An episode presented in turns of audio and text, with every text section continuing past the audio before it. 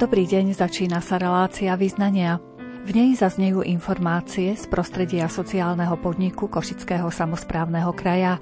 Ako budeme počuť, niektorí jeho zamestnanci dostali vôbec prvú pracovnú zmluvu vo svojom živote práve v tomto podniku, hoci už majú po 30 na svet okolo nás sa pozrieme cez optiku majstra kresleného humoru pána Ladislava Tverdiaka. V relácii sa dozvieme aj o dome svätej Faustiny vo Svidníku, ktorý sa začal venovať aj resocializácii závislých žien. Nerušené počúvanie vám želajú Jaroslav Fabián, Jakub Akurátny a Mária Čigášová. Vítajte pri rádiách. Prečo sa ľudia boja dotknúť sa tvojho srdca? Prečo tak o to stoja? Kuď zlobu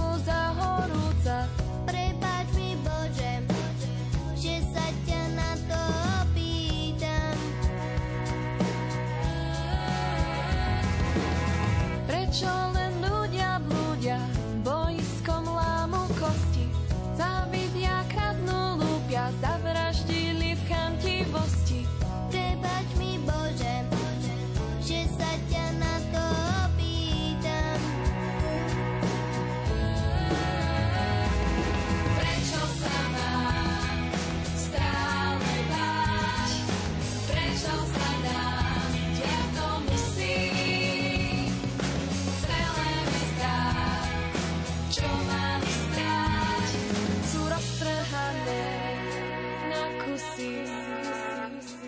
sú roztrhané na kusy.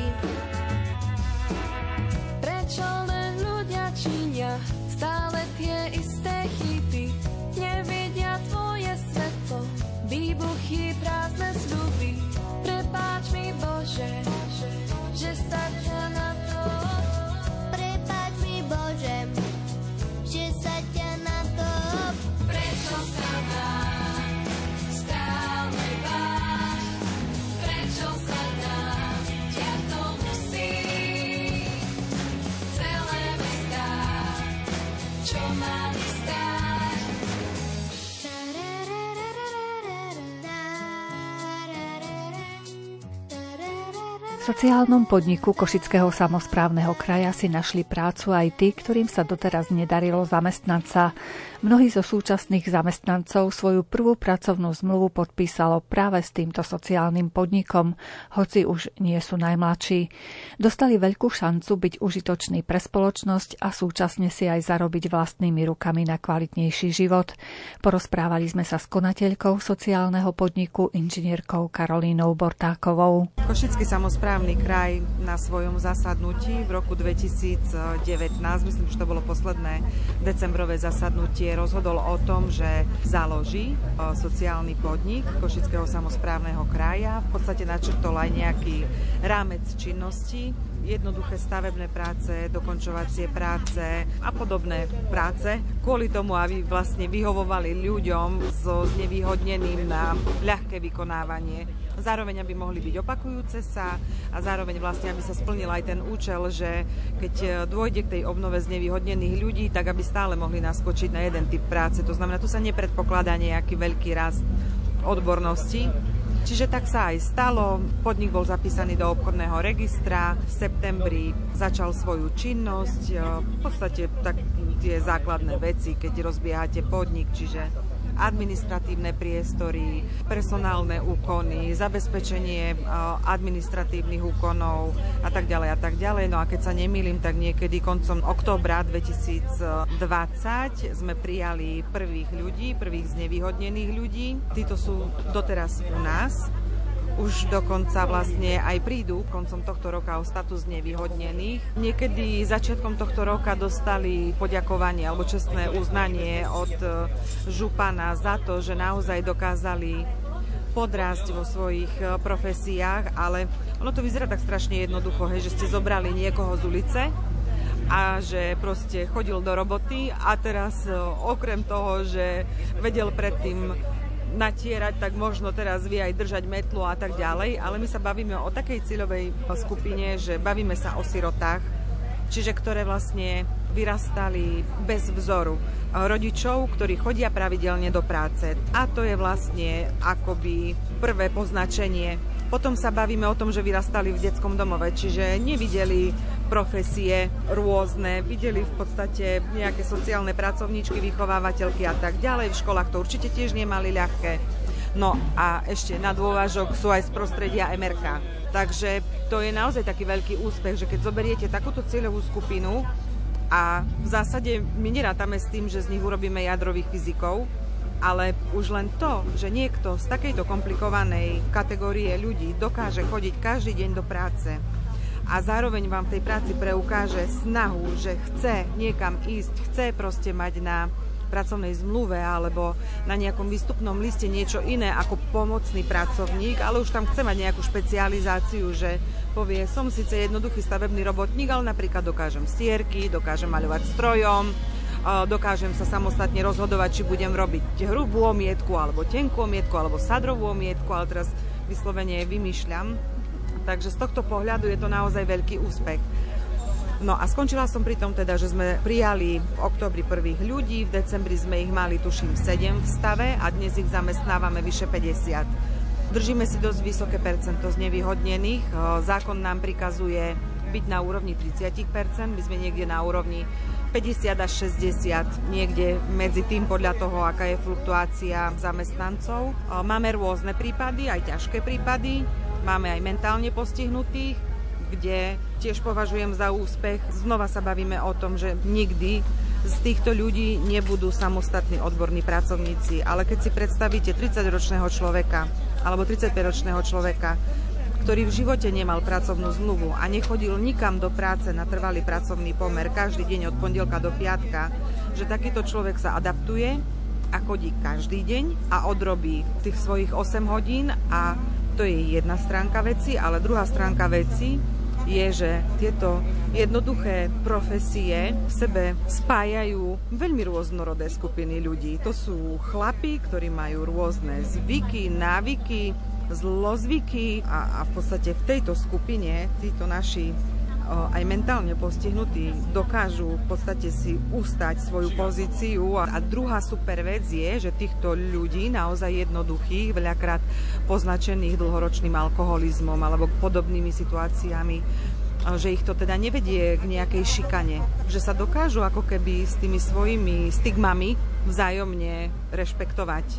Takže dnes je to cez 50 ľudí, podnik sa delí na strediska. Jedna časť podniku sa venuje pomoci v záhrade, v domácnosti, čiže bežné upratovacie práce, žehlenie. V portfóliu máme, že nákupy, starostlivosť e, o rôzne oblasti domu, kosenie, strihanie a tak ďalej. Potom stavebné práce, ako som už hovorila, že jednoduché, dokončovacie a kompletizačné, ale keď bol nedostatok zákaziek, tak sme si trúfli aj na veľmi komplikované veci a ustáli sme ich. Nám to síce trvá trikrát dlhšie, práve preto, že to nevieme robiť, ale napríklad máme za sebou opravu strechy na škole v Šaci. Veľmi veľká zákazka. Robili sme ju síce trikrát dlhšie, ako sme slúbili, že ju budeme robiť, ale spravili sme ju, spravili sme ju kvalitne a dnes vlastne tá strecha nezateká. A chlapi sa to naučili a zase majú nejakú zručnosť navyše, alebo napríklad e, brúsenie drevených podlah hej, počas rekonštrukcie tuto na úrade KSK. Ale potrebujú mať vedenie, že samostatne nie. Dneska som sa zobudila dokonale šťastná. Vlastnosť, ktorá mi inak nie je celkom vlastná. Slnko ma prehrialo aj skrz polmetrové Budík mi odpustil skos, celkom výnimočne. Veril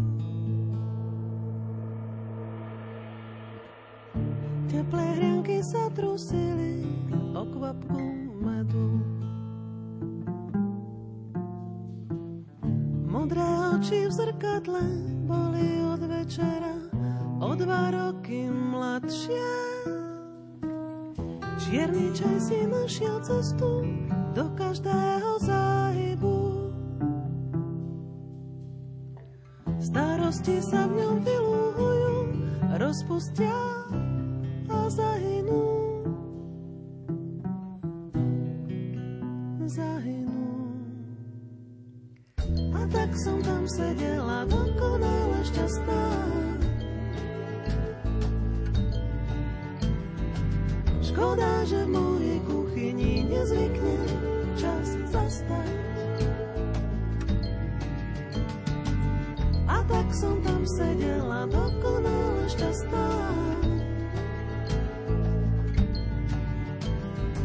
Škoda, že v mojej kuchyni nezvykne čas zastať.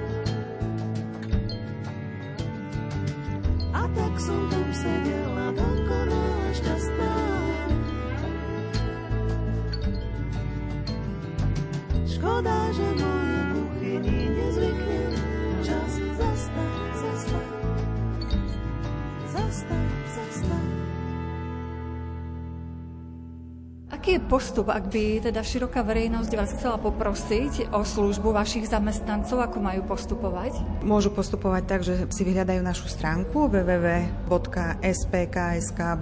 čo sú vlastne počiatočné písmenka názvu a hneď by mal na nich vybehnúť na stránke formulár dopytu, čiže základnú požiadavku len zadajú, že či majú záujem o práce v záhrade, v domácnosti alebo o stavebné a tým pádom my vieme, že kto ich má kontaktovať. Bolo by fajn, keby vedeli čo najpresnejšie pomenovať to, čo potrebujú, lebo potom vlastne ten technik zvažuje, že či je potrebná obliadka alebo nie je potrebná obliadka. Pokiaľ je potrebná obliadka, tak e, príde na obliadku, spíše predstavy toho občana alebo organizácie. My potom vypracujeme cenovú ponuku, a posielame a buď ju potom občan, organizácia akceptuje alebo nie. Samozrejme je tu vždy priestor aj na dohodu, pretože rozumieme, že situácia aktuálne nie je ľahká pre žiadnu zo strán, to znamená tak ako pre nich ani pre nás nie je ľahká, veci sa neustále menia, ceny rastú, nie je to naozaj jednoduché, takže treba spokojne povedať, že treba aká je predstava alebo koľko si môžete vlastne dovoliť minúť peniažkov a buď teda upravíme rozsah prác, alebo nejaké riešenie určite nájdeme. Čiže to nemusí byť 8-hodinová pracovná doba, môže to byť aj skratený čas? My nerátame prácu na to, že či sa nám zmestí na jednu smenu, ale v podstate na to, že čo je potrebné urobiť. Aj keď by to bola práca na hodinu a zvlášť v takých prípadoch, keď máme oproti sebe nejakú sociálne znevýhodnenú osobu, že to naozaj nevie urobiť sama, lebo je to starý človek, odkázaný na pomoc druhých, vnúčatá, deti sú ďaleko a chodia raz za mesiac, no tak takýto človek nemôže čakať na to, že príde niekto pokosiť raz za pol roka, alebo namaľovať bránku, alebo opraviť bránku, alebo plot proste potrebuje a my prídeme.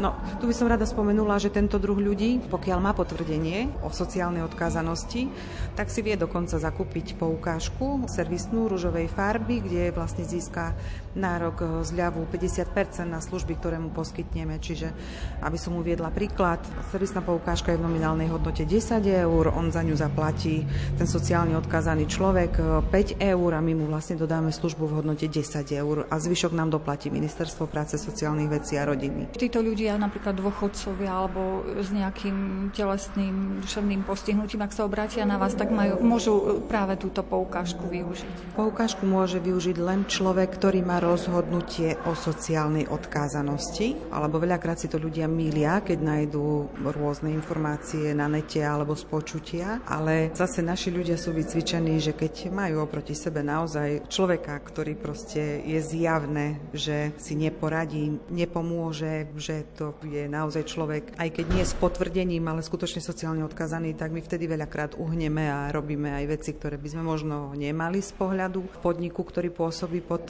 KSK, ale na druhej strane si myslím, že je potrebné nejakým spôsobom vrácať spoločnosti to, že sme tak trošku protežovaní v tom zmysle, že sme zriadení priamo pod KSK a že povedzme, že máme tak trošku väčšiu konkurenčnú výhodu oproti ostatným sociálnym podnikom a aj bežným komerčným podnikom. Takže to berieme ako také vrátenie toho, že sme dostali niečo naviac. Spomínali ste, že približne 50 vašich zamestnancov sú z tej skupiny znevýhodnených. Tu ďalšiu polovicu kto tvorí?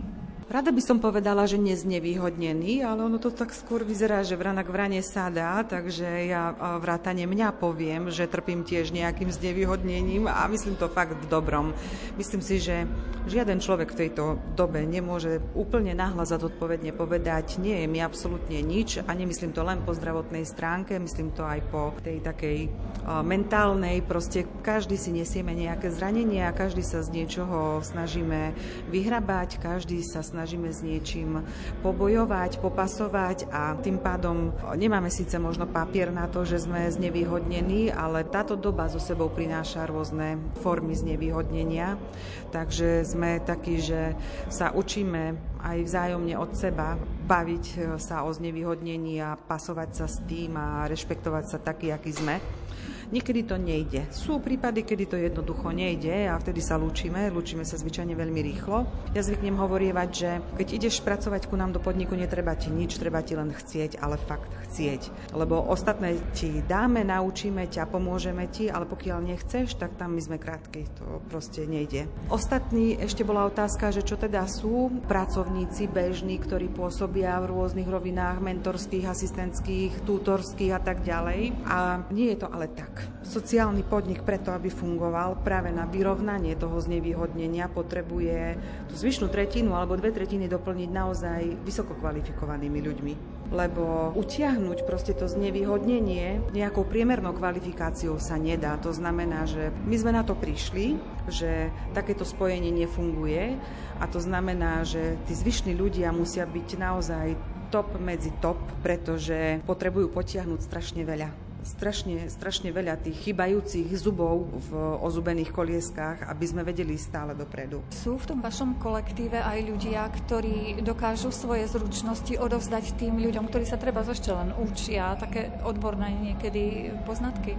Sú ľudia, ktorí dokážu odovzdať a pokiaľ je na druhej strane práve to, že chcem, tak ich aj príjmu. A to sa naozaj deje v tom podniku. A musím povedať ale, že my sme trošku ešte iní v tom, že napríklad mzdová politika nikdy nebola nastavená tak, že na minimálnu mzdu. A uvidíme, že možno nejakým kľúčom, ktorý nikto nepochopí, niekomu dáme nejaké peniaze naviac. Máme celkom pekne vypracovanú mzdovú stratégiu, že riadíme sa verejne dostupnými zdrojmi ISTP a snažíme sa nastaviť e, tie mzdové ohodnotenia na taký priemer v kvalifikácii a profesii na Slovensku. To znamená, že nie sú ani najvyššie, ale rozhodne nie sú na minimálnej mzde. Máme tuším len dva prípady, ktoré nevieme posunúť vyššie, lebo by to bolo nespravodlivé voči ostatným kolegom, ale sú len dvaja ľudia zo všetkých ľudí, ktorí u nás pracujú a ktorí majú minimálnu mzdu. Ak nás prípadne počúvajú ľudia, ktorí by chceli byť vašimi zamestnancami, že teda budú splňať tie parametre, akým spôsobom sa môžu zaujímať o prácu u vás? Ak by chceli byť zamestnancami, no prv nech si dobre premyslia, či sú ochotní naozaj pracovať lebo musím povedať, že trošku je taká pokrivená mienka v tom, že keď pracujete v sociálnom podniku, no aj veľa ľudí, ktorí k nám prišlo, tak mali takú predstavu, že však sme znevýhodnení, my vlastne, vy na nás dostanete príspevky a my to tu nejako odstojíme a obidve strany sú šťastné. No nie je to tak celkom, lebo nám to pridáva strašne veľa práce aj zadministrovať týchto znevýhodnených ľudí. Takže nech si naozaj premyslí, že či chce pracovať, pretože pokiaľ nechce pracovať, kolektív ho zomelie neakceptuje ľudí, ktorí prídu sa tak povediac rozhliadať po okolí, pretože všetci sa naučili, že pracovná doba je na to, aby sme ju využili na prácu, lebo z tej práce potom prichádzajú peniaze na výplaty. Nikto nám nič nedaruje, peniaze nerastú na stromoch, nepadajú z neba, treba si naozaj na ne zarobiť. A myslím si, že je to aj taká dobrá škola pre nich do budúcna lebo ak je cieľ náš ten, že potom nás majú opustiť a ísť do riadnej práce na otvorený trh práce, tak nemôžu ísť návykom, že môžu niekde postávať. Jabloňový list přistává Vše, co měl, to nám dal, nemá víc. Jabloňový list přistává všude mír a ty máš tak poklidnou líc. Jabloňový list pročítáš, s jakou zprávou ti sled do dlaní. Jabloňový list pročítáš, co to máš kolem úst, snad po usmání. A pak mi říkáš, buď rád, že se všechno moudře střídá. Sníh je bílý jako křída, zlatem hoří polela. A pak mi říkáš, buď rád, že svět z dráhy nevyskočí, že nám láskou ihnou oči. Buď rád, buď rád.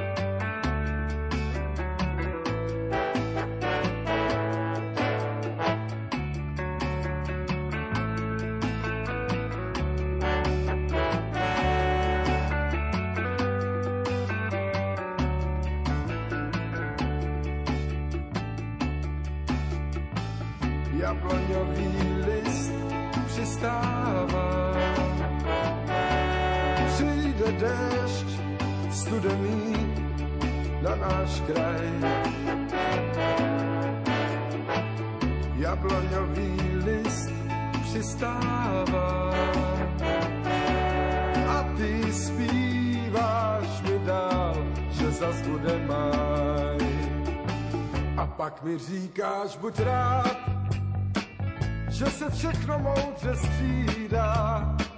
Sníh je bílý jako křída, zlatem hoří polená. A pak mi říkáš, buď rád, že svět z dráhy nevyskočí, že nám láskou kýhnou oči. Buď rád, buď rád.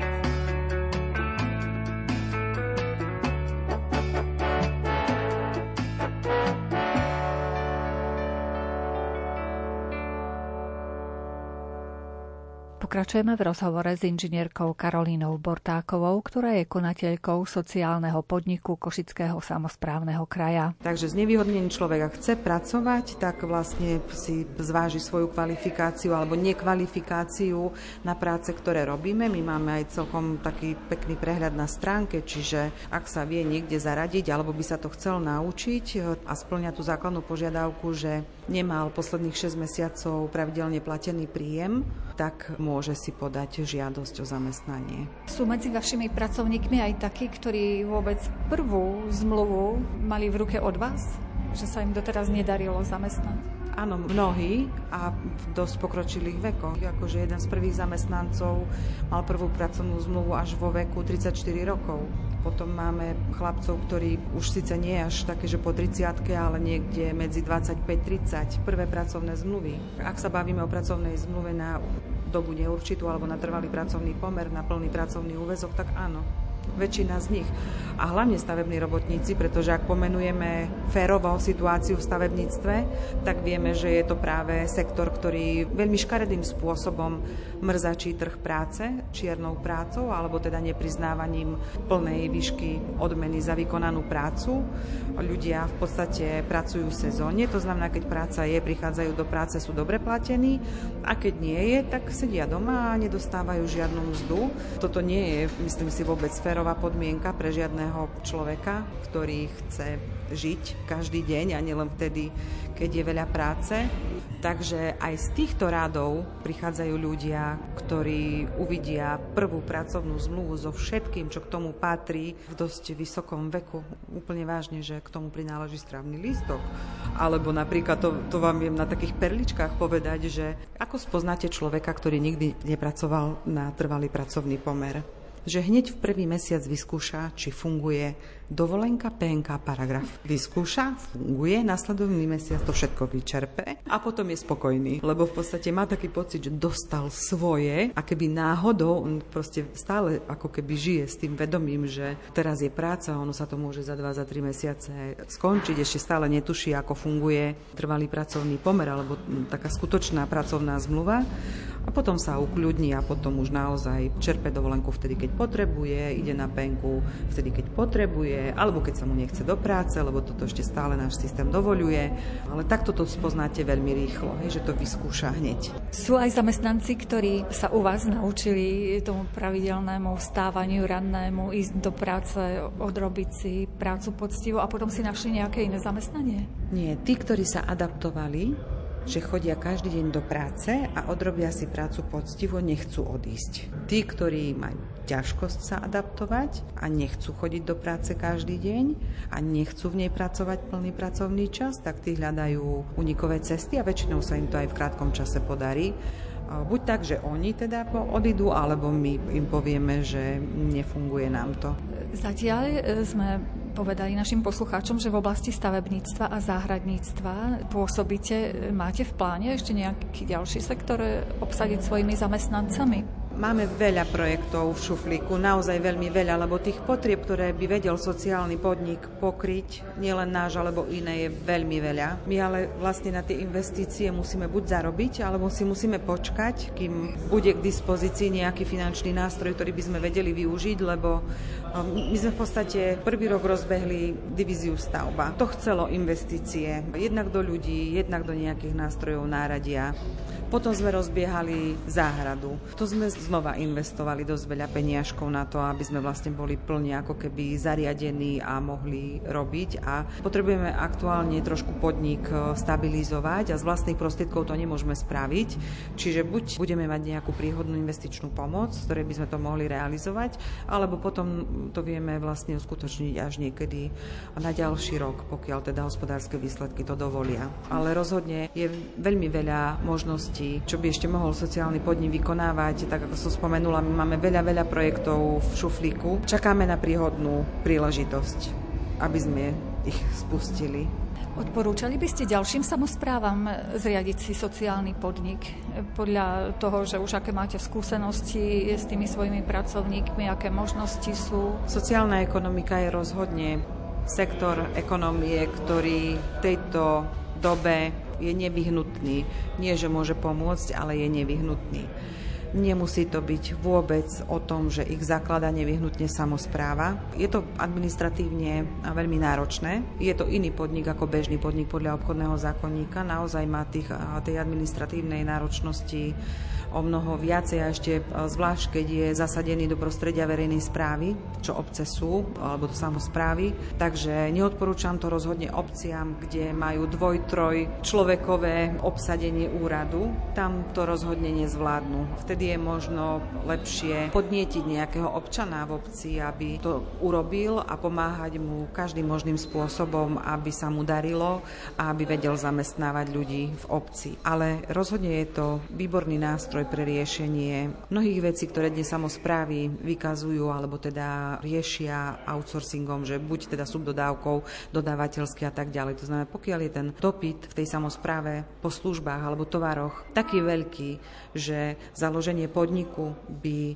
bolo rentabilné, ušetrilo by samozpráve peniaze, alebo teda rozhodne aspoň e, nezaťažilo viacej kasu, tak rozhodne do toho treba ísť. Lebo je to vždycky veľmi dobrý nástroj na rozvoj tej samozprávy, keď má svoj vlastný podnik. Keď eh, tieto služby platí tretím stranám, tak v podstate ten rozvoj až v takom meritku v eh, samozpráve nenastáva. Môže aj skrachovať sociálny podnik? Prečo by nemohol, veď je to podnik. Čiže ako náhle začne robiť zlé rozhodnutia, alebo sa proste dostane do situácie, kedy prestane mať odbyt, alebo ja neviem, príčiny nemusia byť stále len nejakým zlým manažmentom. Dnes máme dobu, ktorá nie je úplne v poriadku, to znamená zastaví sa mu prísun materiálu, alebo ten materiál začne byť tak strašne cenovo nedostupný, že rentabilita na druhej strane už nebude možná alebo ľudia sa rozhodnú, že opustia podnik a bude to postavené na nejakej odbornej sile a nebude ľahké ju nájsť e, ako náhradu, tak e, môže, no čo by nemohol. Môže aj sociálny podnik skrachovať raz, dva.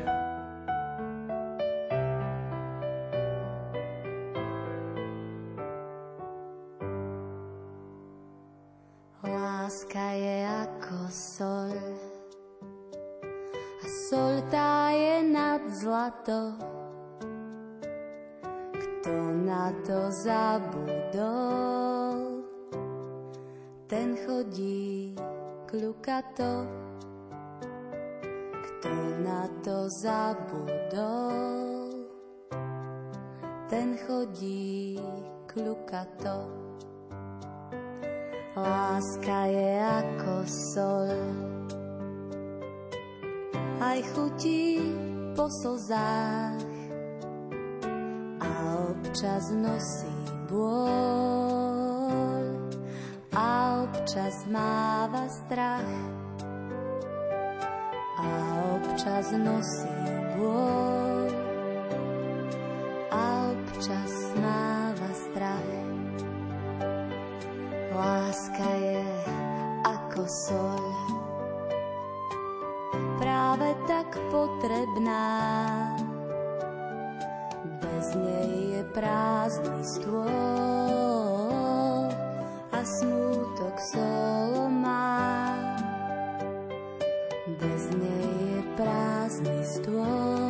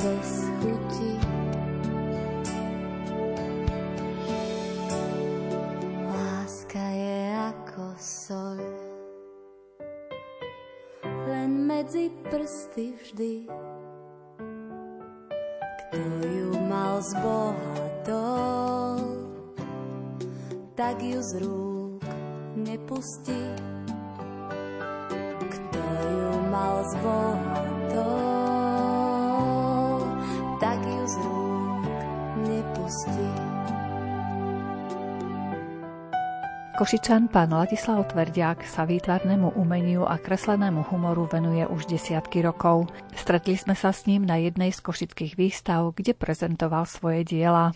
Kňa šéf-redaktora, že tí ľudia sa stiažujú vo svojich listoch, že aké kreslíte figúry, že socialistický človek takto vraj nevyzerá. A mi povedala, že buď zmením tú figúru, alebo mi prestanú vláči uverejňovať kresby. Tak som zmenil figúru. Hoci tá bola jednoduchá, veľmi jasne rozoznateľná, lebo to je vlastne účel, aby sa jeden autor od druhého líšil, aby mal čo najvýraznejšiu figurku. Ale je to veľmi staré, by som povedal, zo 70 rokov. Z toho som vlastne začínal s tou figurkou.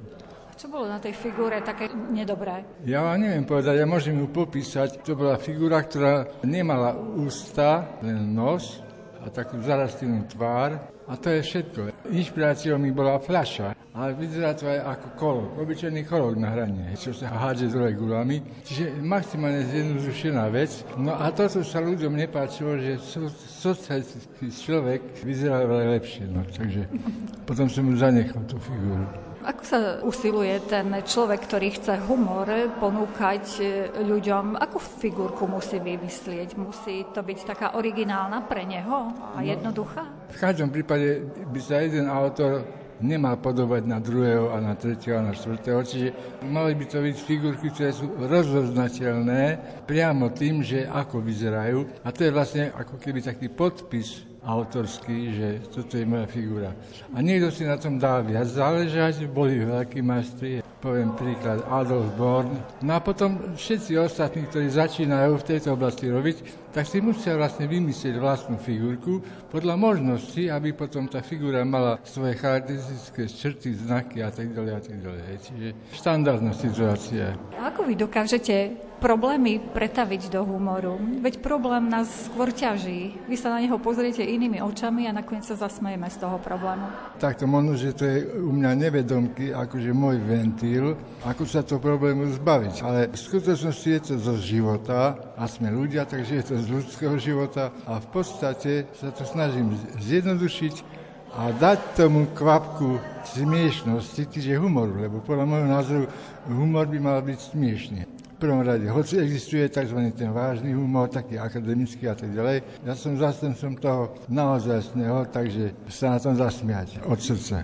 Aké témy alebo problémy by ste radi spracovali, keď budete mať chvíľu čas? Nemám predstavu o tom, že čo, ale vždy určitá e, doba prináša nejaké veľké problémy, ktoré sú v tom okamihu ťažko spracovateľné, pretože ešte človek vlastne vo svojej hlave nemá spracované. A potom, keď prejde určitá doba, tak sa k tomu dá vrátiť. Čiže momentálne neviem povedať, čo konkrétne by to bolo. Lebo konkrétne, čo sa deje, tak to je vlastne hlavne vojna, Ukrajina a COVID. Hej, a to nie sú nejaké zvlášť dobré témy hej, na humor. Takže tak. Vy tvoríte humor už viac ako polstoročie. Čím všetkým ste prešli? Asi s rôznymi režimami, rôznymi možno aj obmedzeniami. Teraz máte dobrú pohodu pri tvorbe, že aj uverejňujú vaše dielka? Alebo vás opäť Viete, cenzurujú? E, takto. Cenzura ako taká nie je, ale je obrovský nezáujem, hlavne novín, pretože ľudia nosia v hlave úplne iné veci. Čiže dá sa povedať, že cenzura vlastne nie je, je to voľné, ale záujem o humor klesol. Je to dôsledok, by som povedal, doslova životnej úrovne bežného Slováka, myslím priemerného. Vy okrem humoru, teda ľudia vás aj v Košiciach, aj na Slovensku poznajú predovšetkým ako človeka, ktorý dokáže obrázok premeniť na humorný, ale vy aj iné diela výtvarné tvoríte. Aj malujem, ale pravdu povediac, a začal som v 2002. Odvážne vstúpil do sveta malby, to sú také výroky. Čiže to je to druhé. A momentálne hlave sa mi motá niečo také, že priamo do obrazu malovaného robiť humor. Ale momentálne zatiaľ to akože No nedali sa mi to, je pravdu povedať. Nejde to dohromať, ľudia na to nie sú zvyknutí a odmietajú to.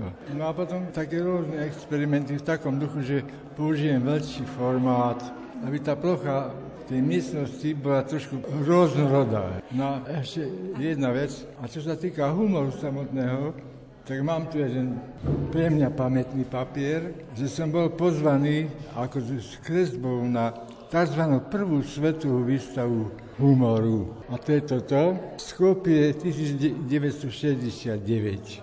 A sme tu 15 Čechoslováci, 5 Slováci a jeden Tverdiach. A ako tam bolo v tom Skopie? To bola výstava? Ja som tam nebol osobne, Mal som tam túto kresbu. Bola téma internacionalizmus, mier a takéto brepty a z toho trebalo robiť niečo vtipné. A z okolností jeden Kolumbíčan vyhral s touto kresbičkou, kde púšťa holubicu mieru a pritom tá holubica mieru je za krk priviazaná k jeho rukám. Čiže je to urobený veľmi, veľmi pekný akože vtip vyslovene.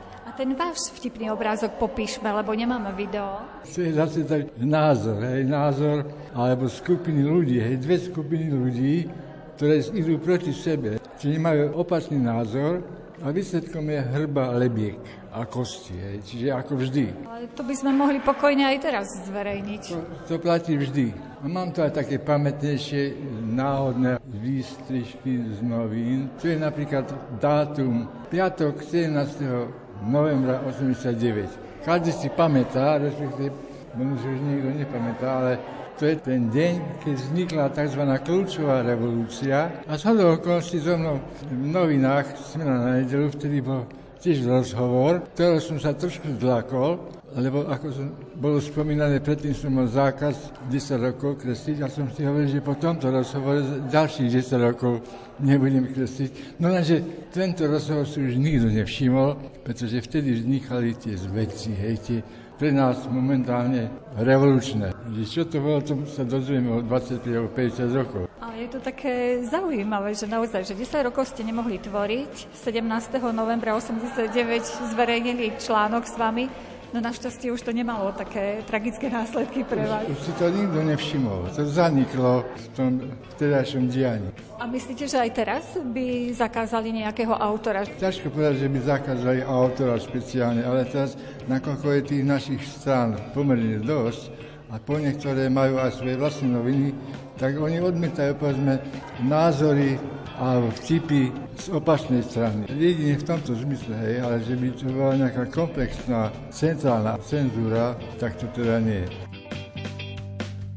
Ako každý deň si kráčam do robotky plný nádej, no nič sa nedej. Túžba, že sa niečo zmení v mojom živote, rýchlo vyprcháva preč. Už nevládzem ísť touto cestou sám, oh, si kašlem na to, balinku preheť a odlietam, oh yeah. Do ďalekých krajín, tam sa hrá dobrá muzika, kde sa ľudia smejú, aj keď málo majú, aj keď málo majú vo vreckách.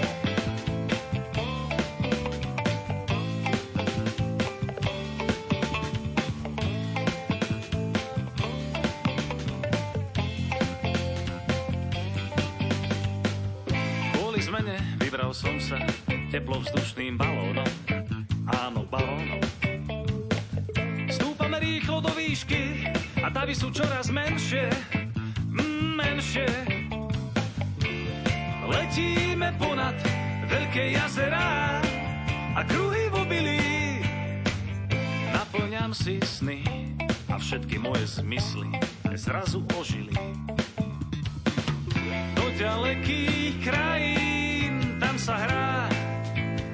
Muzika, kde sa ľudia smejú, aj keď málo majú, aj keď málo majú vo vreckách.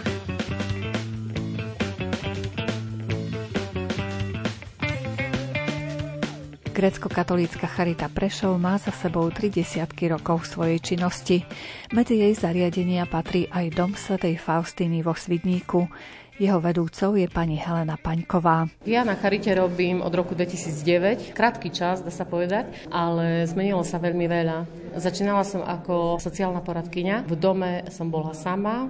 Dom je situovaný v centre mesta vo Svidníku. Až od roku 2011 sa začala poskytovať pobytová služba domov na polceste pre ženy od ukončeného 18. roku života. Takže zmenilo sa to, že sociálne poradenstvo sme poskytovali tiež v tých priestoroch do júla roku 2021 od mesta sme získali priestory a aj sklad na autobusovej stanici, čiže služba sa oddelila a my v tom dome poskytujeme už zase ďalšiu službu s názvom Centrum pre deti a rodiny pre ženy s resocializačným programom, čiže poskytujeme služby ženám, ktoré sú závislé od alkoholu a iných psychoaktívnych látok. Okrem toho máme ešte tri miesta domova na polceste. Predtým kapacita bola 18, ale znižili sme. Táto služba bude už len do konca roka 2022 a už budeme sa venovať len ženám závislým. Za ten krátky čas je toho dosť, lebo sme nabehli na jednu službu, teraz sa preorientováme na inú službu podľa iného zákona. Doteraz sme išli podľa zákona 448 o sociálnych službách a teraz už ideme podľa 305, takže je to zaujímavé. Učím sa celý život.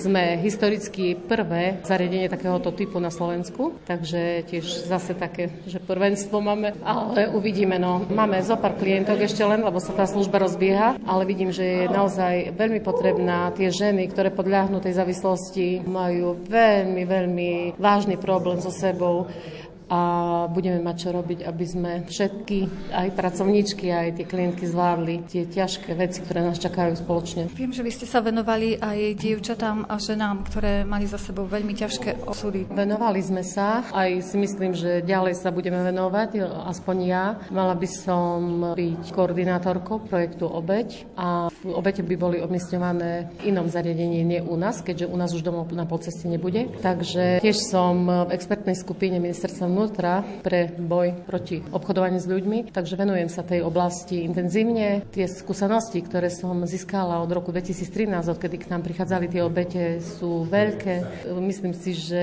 na základe kníh alebo prečítania alebo odbornej literatúry proste nevyrovná sa to. Osobná skúsenosť je osobnou skúsenosťou, čiže aj som rada, že som využitá v tom smere, že ma chcú počúvať alebo sú zvedaví na môj názor, lebo naozaj je z praxe. Prichádza trochu iný typ tých obetí. Vnímam, že sú duálne diagnózy psychiatrické, ťažkí pacienti. Neviem, do akej miery si uvedomujú, neuvedomujú. Veľmi ťažká práca. Takže z začiatku naozaj tá obeť bola obeťou so všetkým. Tie posttraumatické stresové a teraz vidím, že príde, hneď by odišla naspäť do kriminálneho prostredia a tak ale vidím, že aj tam je patrične fakt znižené to IQ a že nevedia rozlišľovať veci. Je to veľmi vážne a ťažké. Napriek tomu mám taký dojem po tých rokoch, keď tak vám robiť reportáže k vám, že tie dievčatá ako keby nabehli na taký skutočne bežný život, pracujú, spievajú vo vašom zbore. Cítiť z nich takú radosť. Je veľmi dôležité, aby zažili to rozptýlenie. Je veľmi dôležité, aby vystúpili pred ľuďmi, aby to sebavedomie stuplo tým, že sú obdivované, že po tom vystúpení prídu za nimi ľudia a sú nadšení a zrazu oni vidia iný rozmer života. Tu, tu bola prostitútkou, keď to tak musím povedať, a zrazu je ako keby v inej dimenzii zažíva úplne iné veci, prijatie, úsmev, lásku od tých ľudí, takže kvôli tomu aj ten zbor, že to nie je len tak, že my myslené, že nemali sme čo robiť alebo chceme byť slavné, ale to má úplne inú podstatu, to má úplne, úplne iný základ, na ktorom stavame a vidíme, že je to dobre. Samozrejme, zaujmeme ľudí a diváka, lebo keď prídeme s rusínskou pesničkou, prevažne rómky a zaspievajú rusínske piesne, samozrejme máme aj rómske, alebo duchovné, ukrajinské, rusínske, tak to neexistuje, že by nechalo človeka chladným, že toto určite každého zaujíme. A preto si nás aj začali tak pozývať na rôzne akcie. Zúčastňovali sme sa súťaži Krydla túžby, vyhrali sme prvé miesto a postup na oceňovanie zamestnancov, čo robil Prešovský samozprávny kraj a sme vystupovali práve na tomto podujati, takže to tiež bolo také zaujímavé v divadle Jonaša Zaborského, no tak si vystúpiť, že 5 dievčat, no tánec mali nacvičený, že aké je to krásne, že hlavné pre mňa je to tešiť sa, nemať pocit, že idem do roboty. Tak veľké rozdiely sú vyslovené s pocitom viny niečo utají. Je toho príliš, čo si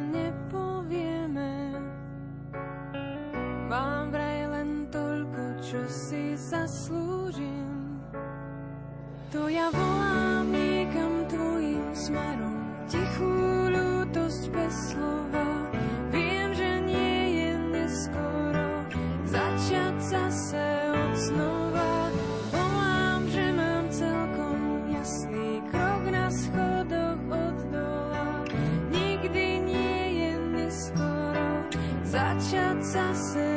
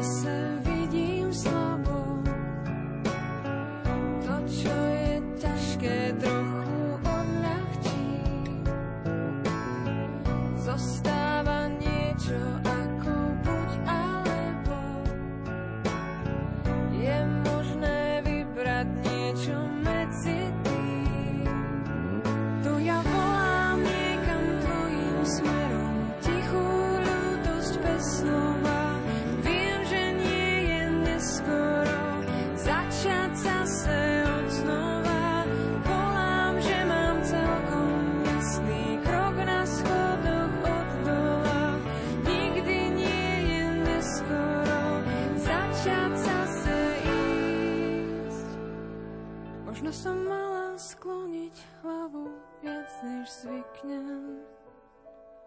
Možno som mala kričať viac skôr než stíchnem. Možno toho za hlavou bolo viac než treba.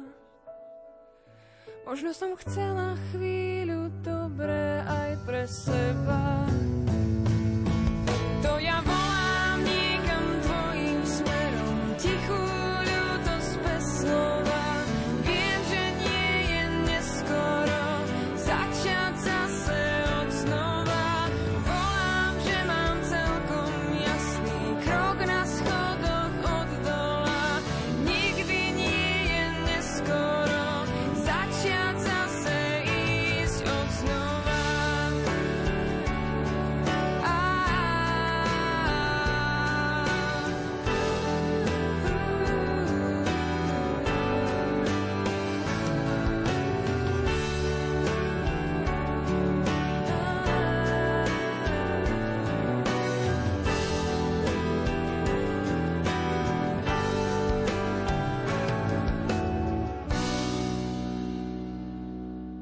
Stále som hovorila, že ísť od svojich svojim a keď toto človek prežíva, tak potom to aj vidno na robote, aj na tej radosti. Človek má v srdci radosť potom a to potom prenašate nepriamo aj na tie dievčatá. To sa musí dobre robiť a žiť. No oni niekedy tak aj nechcú, ale povedia vám mama. Trošku som sa aj trapila tým, lebo z profesionálneho hľadiska by klientky nemali oslovovať mama. Ale môj kolega, teraz môj priamy nadriadený, mi hovorí, že prečo sa tým trápim, že pokiaľ ona pocitila v srdci niečo, čo jej pripomína mamu, alebo tak mama by mala vyzerať, tak mama by sa mala správať, že prečo ja to riešim. A tak som sa úplne oslobodila a už mi vôbec nevadí, že tak hovor mi mama, keď to tak cítiš.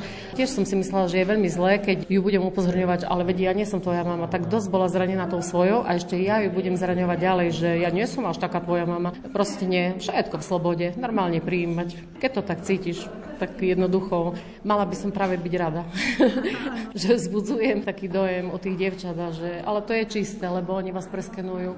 Oni by vám nepovedali len tak, keby cítili, že za tým je niečo také, že sa pretvarujem. Pri nich sa pretvarovať nemôžete, lebo oni vás odhalia.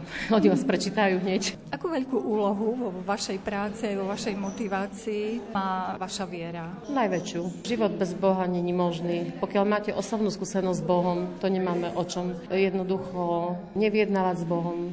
Sme v cirkevnej organizácii, my vieme, že sme povinní ukazovať duchovný rozmer deťom, ženám, ktoré nemali tú možnosť spoznať Boha.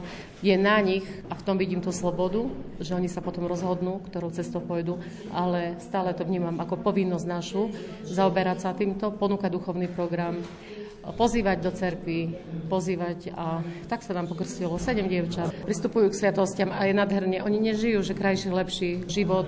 Vidím, že ten duch nečistoty s niektorými veľmi trieska, ale ona vie, kde sa má postaviť v cerkvi, do akého rádu a kde jej budú odpustené hriechy. Takže v tom vidím veľký význam duchovného programu a oplatí sa bojovať za každú jednu dušu, ktorá je nám zverená. Beriem to veľmi vážne, sme súčasťou cirkvi a keď už poviem, že sme súčasťou cirkvi, mám veľkú bázeň pred tým slovom, že súčasť cirkvi, takže ja to vidím takto. No. Viem, že vy sa venujete s týmito dievčatami a ženami aj rôznym ručným prácam. Raz sme vyzvali našich poslucháčov, či by vám mohli pomôcť nejakými látkami a naozaj zareagovali. Teraz niečo potrebujete alebo máte dostatok? Keby mali látky ľudia také, že šijeme srdiečka alebo hoci čo. Máme kolegyňu, ktorá je naozaj šikovná, že keby mali tak také veci, že nepotrebujú, tak kľudne môžu, môžu odostať. No vtedy po tej výzve naozaj z celého Slovenska ľudia boli veľmi zlatí, posielali nám látky, vlny a všetko možné. Dokonca došlo k jednému osobnému stretnutiu s jednou pani Helenka z Ilavy, ktorú srdečne pozdravujem, keď počúva aj s manželom bola na deň otvorených dverí. Bolo to veľmi krásne stretnutie, tiež nám doniesla veci. Takže keď majú nadbytok alebo nepotrebujú veci, látky, kľudne môžu poslať opäť do zariadenia. Využijeme. Okrem toho šitia, ešte čomu sa venujete? Aké zručnosti im dávať? Tie e, dievčatá, ktoré sú závislé, tak e, musíme pre nich, lebo to je rozvoj pracovných e, činností, ktoré sa musia zúčastňovať. Tam sme povinní im pripravovať harmonogram tej práce, takže oni robia také podpalače. Štiepajú tie drievka a celkom im to ide. Ale aj vyšívajú, šijú srdiečka, vyšívajú hocičo, takže čo je potrebné, čo práve máme v kurze. Ale nemajú problém, nemajú problém devčata, sú šikovné, vedia šiť naozaj, že je s kým robiť, to je základ a chcú robiť. A máme aj záhradu, čiže teraz sa venujeme aj tým veciam vonku. Stále čo robiť okolo domu, lebo sme v rodinnom dome, takže tam je stále roboty. Viem, že vy ste niekedy aj také tašky šili, to už nerobíte. Dokonca aj postavy. Babky osobnosti sme robili, áno. Tak neviem, stále niečo iné, aby to nebola nuda, že, že stále jednu činnosť. Aj kabelky, aj také ruksaky sme robili, všetko možné, naozaj. Aj podľa požiadaviek, čo ide, čo by kto chcel. Takých anielíkov sme šili, teraz také mačičky, zajačíkov, ale základ je, že ide o tú jemnú motoriku a že vypchávajú, vyšívajú, zašívajú, že aj pre tie ženy, aby, a aby aj ich to bavilo, no jednoducho, že by to nebolo také, taká nuda, ale naozaj, aby mali aj z toho radosť, že nie len robiť, lebo musíš odrobiť, ale aby aj ich to tak chytilo za srdce. Dom svätej Faustíny sa na určité obdobie stal novým domovom pre Tatianu Gáborovú. Bolo to nádherné, krásne, požehnané a verím, že ak sa človek bude modliť a bude pristupovať k Bohu, tak nič není stratené v našom živote a v našich srdciach. Ak máme Boha, tak nemusíme sa ničoho bať. To prostredie sa vám stalo ako takou rodinou skoro. Dá sa tak aj pravdepodobne povedať. Tá charita je pre mňa veľkým domovom. Tam som zažila lásku, pochopenie, mier, hlavne tú lásku Ježišovu, že môžeme chodiť do cerkvy, že môžeme spoznávať chvály, že sa z každej situácii vieme tešiť, si myslím, že toto je obrovská nádej. Ísť za Ježišom a milovať Ježiša. A si myslím, že robíme to pekne, lebo nás k tomu vedia, naši zamestnanci, naša vedúca a vždy sú tu pre nás a vždy aj boli, aj budú. Relácia sa končí, odvysielame ju ešte raz v repríze v sobotu o 14. hodine. Pod jej prípravou sú podpísaní hudobný redaktor Jakub Akurátny, zvukový majster Jaroslav Fabián a redaktorka Mária Čigášová. Ďakujeme vám za pozornosť a želáme vám príjemný deň.